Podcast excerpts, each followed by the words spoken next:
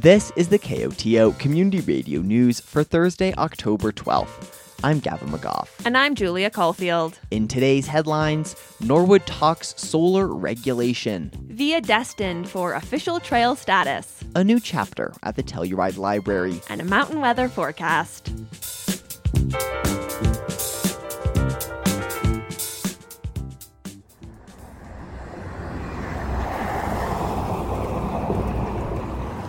Drivers traveling west on Highway 145 into Norwood are greeted just at the edge of town with a homespun billboard hanging on a fence. It pictures a goat and huge block text reading Wrong Mesa Solar. The billboard has stood there all summer and is a response to the Wrights Mesa Solar Project, a 600 acre solar development proposed by One Energy Renewables on Lone Cone Road just outside town. When the project was introduced at a public meeting in mid May, community members turned out in droves to voice their opposition to the project. The level of concern was so intense that San Miguel County issued a six month moratorium on all new commercial scale utility applications in order to update its land use code. That was back in late May, recalls County Planning Director Kaye Simonson. Yeah, we put the moratorium into place. We're not going to be done in time for that moratorium, but it can be extended. It'll be up to the Board of County Commissioners, obviously, to adopt that. But we do expect that we will be extending it because we won't have it ready in time. I spoke with Simonson at a county open house held this week in the Lone Cone Library in Norwood to gather public input on possible land use code edits. The turnout for the drop in event was high. And Phil Simonson. Uh, people have some very, they're very passionate about it. And they have a lot of ideas and a lot of thoughts. And uh, we're trying to get them all put together. The land use code updates are county wide, stretching east to west end, and they're not only focused on solar, but also other utility development, mining, logging, natural resources, and so forth but conversation centers around the Wrights solar development. Charmaine Toomey remains shocked by the plan brought forth by One Energy Renewables. I am for solar, especially if individual homes and barns and as far as giant complexes in a neighborhood uh, where they're cutting down trees, ruining the habitat, ruining our water. It's just not right to put a complex, an industrial complex, in a neighborhood. The Land Use Code currently has no specific regulations around commercial scale solar development. Terry Lammers, whose family ranch is located on Lone Cone Road, says the county must prepare. Federal and state renewable energy goals will make large scale solar projects a common occurrence. What Norwood saw this spring, says Lammers, yeah, I think we're just beginning to see the tip of the iceberg. Wendy Brooks is a resident of Telluride, but has family land in Norwood. Brooks opposes the Wrights Mesa solar project and feels the issue has a specific East County West County divide. I think a lot of people in Norwood are just suspicious that somehow it's going to happen to them because the county powers are all in Telluride. Brooks draws my attention to a map of San Miguel County hanging on the wall. It invites participants to put a sticker where they think solar development should go. The most common place listed is the valley floor of Telluride. I mean, there are like 20, 27 people out of 40 who all think it should be on the valley floor. For Brooks, all those stickers on the valley floor which is a conserved piece of land and barred from solar development, points to a feeling amongst Norwood residents of a double standard, where Telluride's open spaces are considered precious and unassailable, while land on Norwood's mesa is regarded as common and disposable.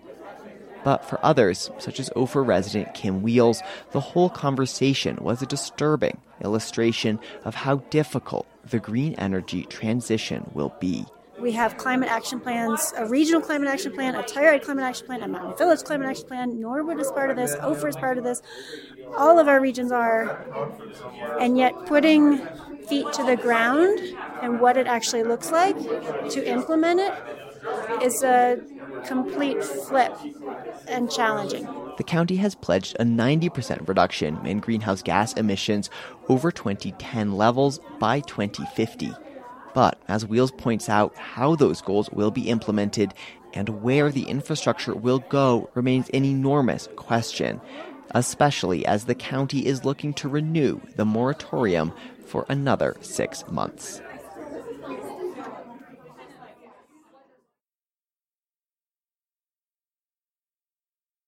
Via Ferrata, Italian for Iron Way, were first engineered in the Alps during World War I as military operations drilled rungs into rock faces to traverse into areas of high terrain. Over time, they, obviously stopped being used for military purposes and started being pursued by mountaineers as a branch of mountaineering and climbing.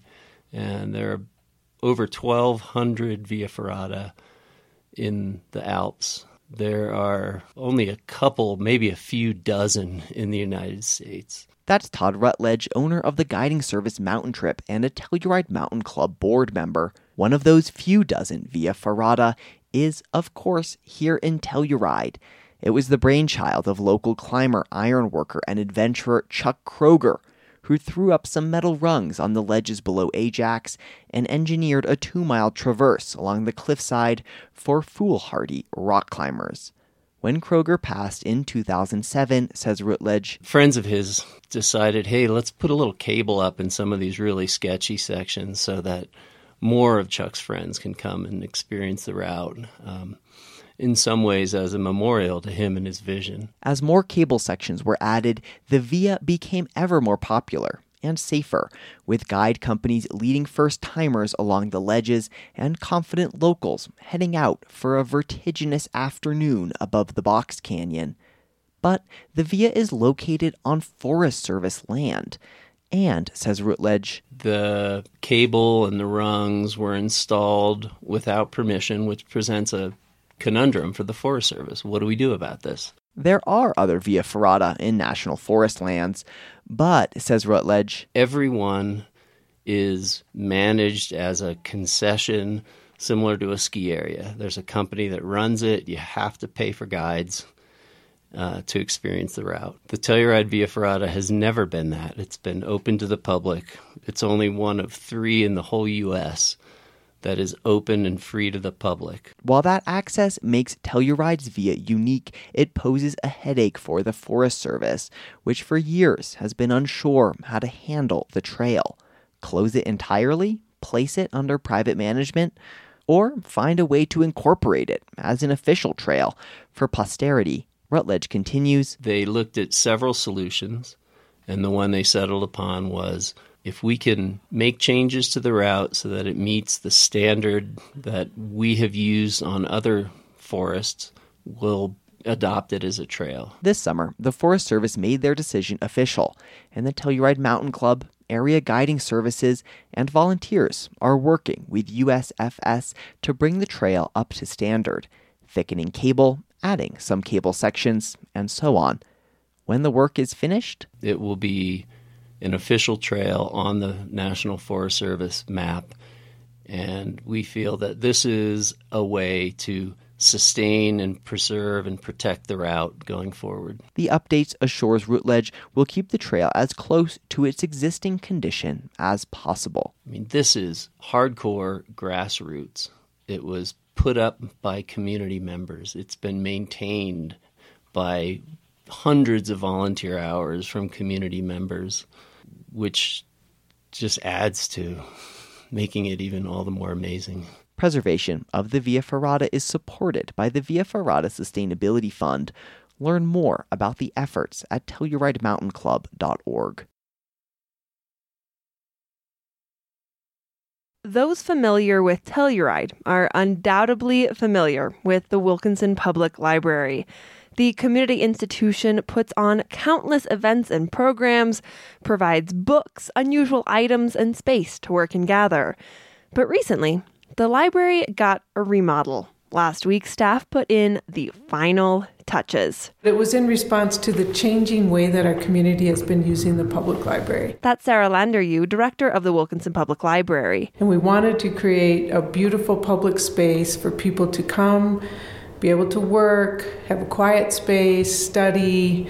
But we also wanted to really take advantage of the space that we have by bringing in more natural light, lowering the sight lines, and just creating kind of those cozy nooks and places for people to work. Landeryou, alongside Public Services Manager Jill Wilson and Latinx Youth Outreach Specialist Dominique Bruno, worked to shift the space and resources of the library to fit the community's current need. Some of the rules that we had in mind while designing was using the perimeter of the second floor for working areas and thinking of individual spaces and group working spaces. Walking through the second floor of the library in hushed tones, Bruno showcases a number of height adjustable tables snug up against the walls. A mix of curved and straight bookshelves, shorter than before, fill the interior space. And we also try to make to make it fun for people. So it's kind of like a promenade that you can just browse around. Mm-hmm and explore the the collection. Yes. Fiction promenade. I like that. and if you ever have a hard time finding the book you're looking for, just ask a librarian. We're here for you. There are chairs and reading nooks hidden throughout, providing ample space to cozy up with a book. Yeah, like this space that we're standing in right now, we wanted it to kind of have like that living room feel. That's Wilson. Just a really cozy place where you can sit down and read a book or a magazine. The living room area sits just next to the library's growing collection of Spanish language books. Quiero invitar a nuestra comunidad hispanohablante a que vengan a chequear la biblioteca porque tenemos muchas cosas muy muy buenas, muchos recursos muy útiles para todos ustedes. The newest and final piece of the remodel are soundproof meeting booths. Lander Landeryou demonstrates. But they're so quiet, so I'm going to go in there and talk, and you're not going to hear anything. Okay. She's going to talk loud. I'm going to talk. Gonna... It's true. You can hardly hear a peep Nearly every booth and table is filled with someone at work. Heading downstairs is Wilson's favorite part of the remodel. So this is probably my favorite thing that came out of um, the whole remodel is this unusual item for checkout. Our unusual item collection has really grown, and it drove me crazy that it was just all over the library. We had some up in the stairwell, we had some down in the basement. Most of it was behind and back in the materials management that nobody could see. Unusual items so include pasta makers, camp chairs, vinyl players, iPads, and hotspots. It's just this really cool opening, you know, open space that people can wander through and be like, "Oh my God, I can't believe you can check out a shovel," or whatever it is. I mean, you can walk through and you know, you'll hear people just say, I cannot believe you can check this out from the library. And it's just, this was a dream come true. Walk into the newly remodeled library and it still has that homey, cozy community feel. It's just a little more refined for Telluride's current wants and needs. Yeah, we just really want people to be able to take pride in their library, come to their public library, and feel like they have like the most awesome space ever to do whatever they need to do that day. Yeah. So yeah. We, we did this for them. Yep. Yeah. we did this for you. This is for you. this is for you to enjoy. The Wilkinson Public Library is open seven days a week. Daily times and copious programming schedules are available at TellurideLibrary.org. It's time to get your boogie shoes on with an end of season get down at the Alibi on Friday a collaboration between Telluride Arts and The Alibi. The Get Down will feature Desert Child and Opera Nova playing from 9 p.m. till late on Friday, October 13th. Telluride band Opera Nova will kick off the night, followed by Durango bass band Desert Child, bringing everything from Fleetwood Mac to the Spice Girls to loads of originals. Tickets are available at TellurideArts.org. Nothing beats the taste of a fresh salmon. Once again, this year, Colorado Parks and Wildlife is giving away kokanee salmon to the public. Kokanee salmon were first introduced into Colorado in 1951. The fish are a landlocked type of sockeye salmon. Each year, CPW collects kokanee eggs from spawning locations. The eggs are raised in hatcheries and stocked in 26 bodies of water the following spring. CPW conducts kokanee salmon giveaways to make sure the meat from the spawned fish are not wasted. Individuals must have a 2023 Colorado fishing license to be eligible for the giveaway. Those interested in receiving kokanee should bring their own small cooler or container. Most fish are 10 to 13 inches in size. Giveaways will take place across the state in October and November, but CPW officials encourage interested individuals to reach out ahead of time to check how many fish will be available. To check fish availability and dates, call 970 725 6200. This Saturday, the moon will pass in front of the sun, creating a solar eclipse across the west. The full eclipse will hit just south of San Miguel County, and the Colorado Department of Transportation is anticipating increased traffic as travelers migrate towards the path of totality. Motorists should plan for higher than normal traffic around Cortez, Dolores, Dove Creek, and Mesa Verde. CDOT urges drivers to pay attention to vehicles slowing down and pulling over. With the eclipse on Saturday morning, CDOT is expecting heavy traffic to begin on Thursday and Friday, growing until the eclipse is complete on Saturday afternoon. The eclipse will begin at approximately 9:11 a.m. in Colorado and end at 12:04 p.m. The eclipse will be at its most total around 10:33 on Saturday morning. Amos Guiora is a professor at the University of Utah. He lives in Jerusalem and spent nearly 20 years in the Israel Defense Force and now directs the S.J. Quinney College of Law's Bystander Initiative.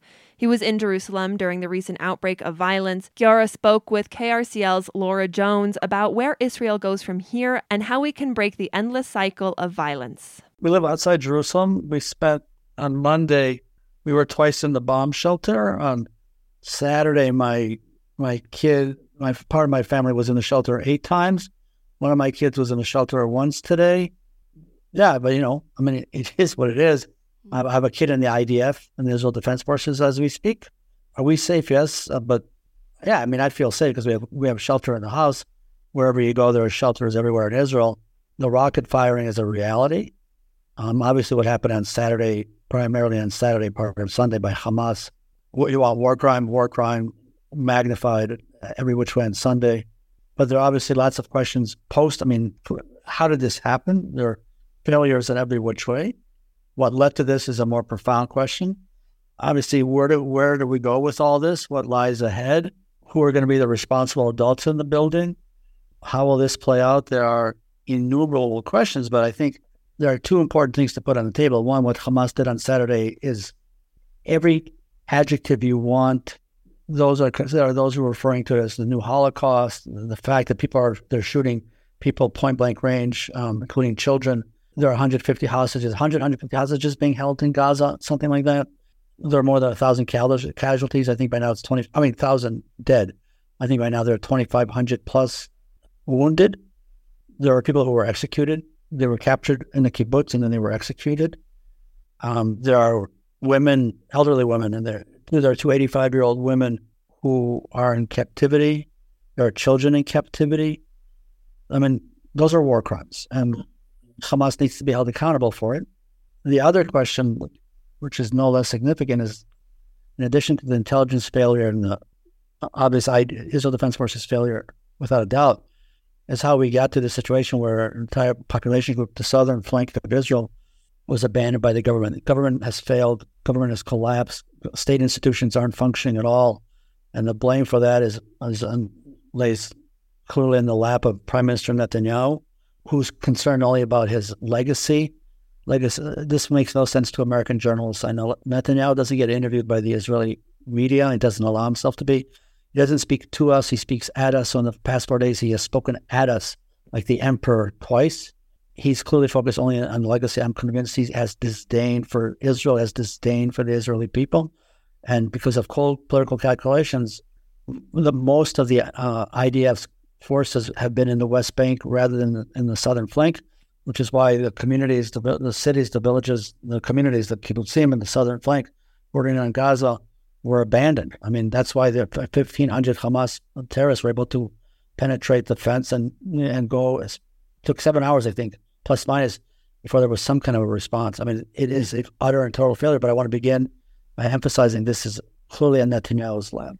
So, as you write for the Tribune today online at sltrib.com, where does Israel go from here? What awaits in the coming days? But the larger, far more complex question is how we break this endless, tragic cycle of violence because you acknowledge the ongoing Palestinian question. You use pogrom in regards to both Israel and Hamas. Not Israel, Israelis. Not Israelis. Israeli. So, how do we, where do we go? You spent nearly 20 years in the IDF. You teach a class, a, a terrorism simulation at the University of Utah. This has all the hallmark, hallmarks of something I'm guessing you've probably simulated in the past. So, what is what is your answer, Amos? I know you don't have all so, of them, but you got an insight for us. At the moment, the emphasis is going to be three things, four maybe. One is the c- consistent aerial attacks uh, on Gaza. That will continue. Two, whether or not there will be ground incursion by the Israel Defense Forces into Gaza. Three, the 100, 150 hostages. Never had that before. And four is the international community. So President Biden is clearly giving Netanyahu wiggle room at the moment, which I understand. And the international community, overwhelmingly, but not absolutely. I even saw that in Salt Lake City, there were people demonstrating, uh, supporting the, the, the war crimes. I mean, I, the, no words for that. The, the mere fact that people can celebrate uh, children being killed is remarkable to me.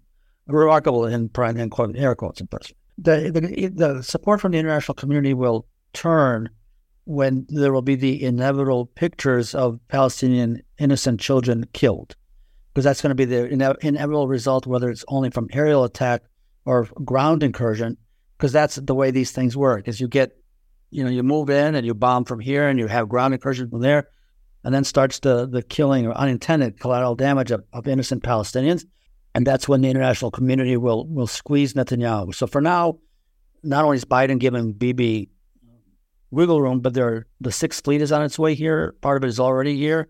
I think that's in order to send a clear message to Iran. My take that don't turn this into a regional war, but leave this Hamas Israel, with the understanding that Iran plays a clear role in, in Hamas. How much was Iran involved in this?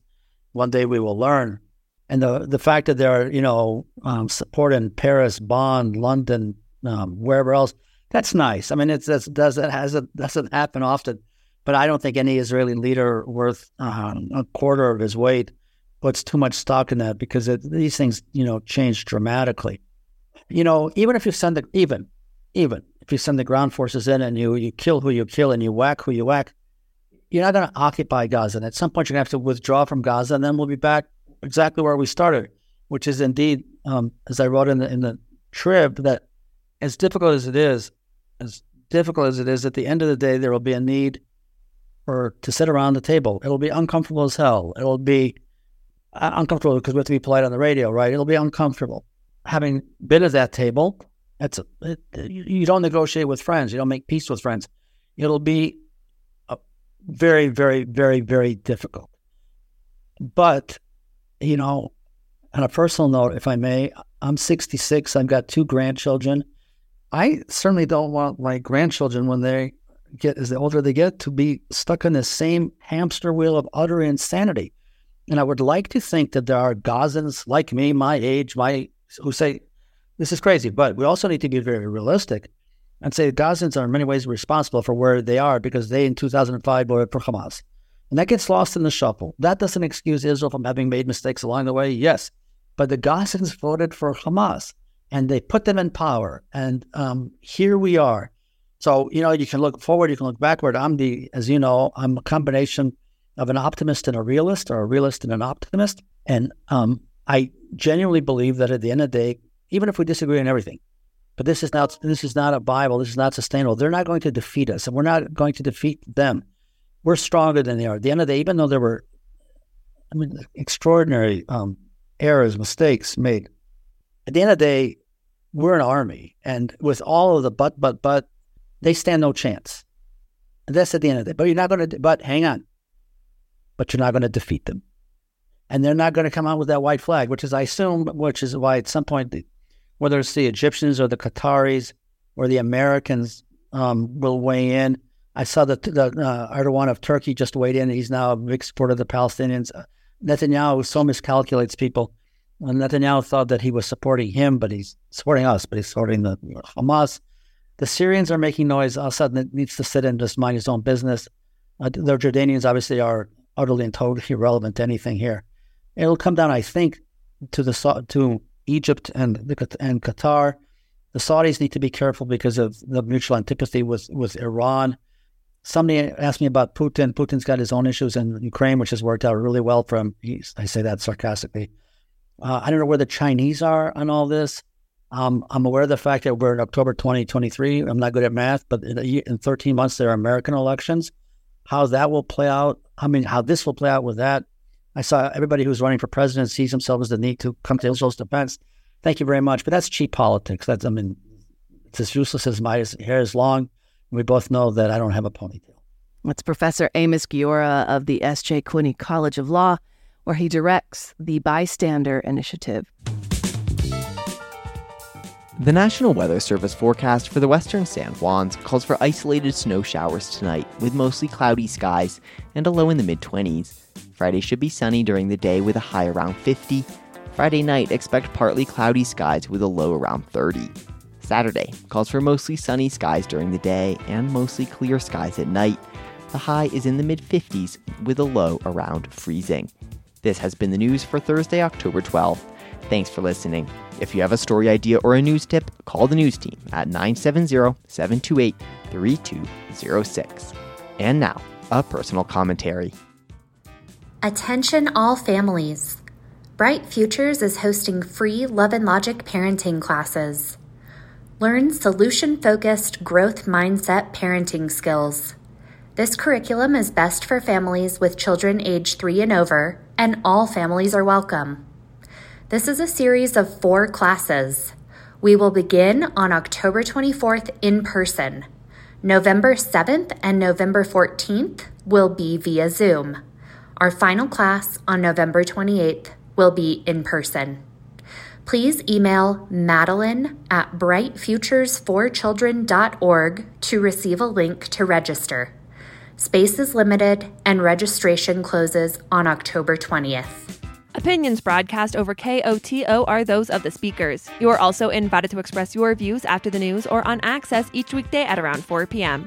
If you would like to comment, please contact a staff person here at KOTO. We encourage you to speak out on important public issues.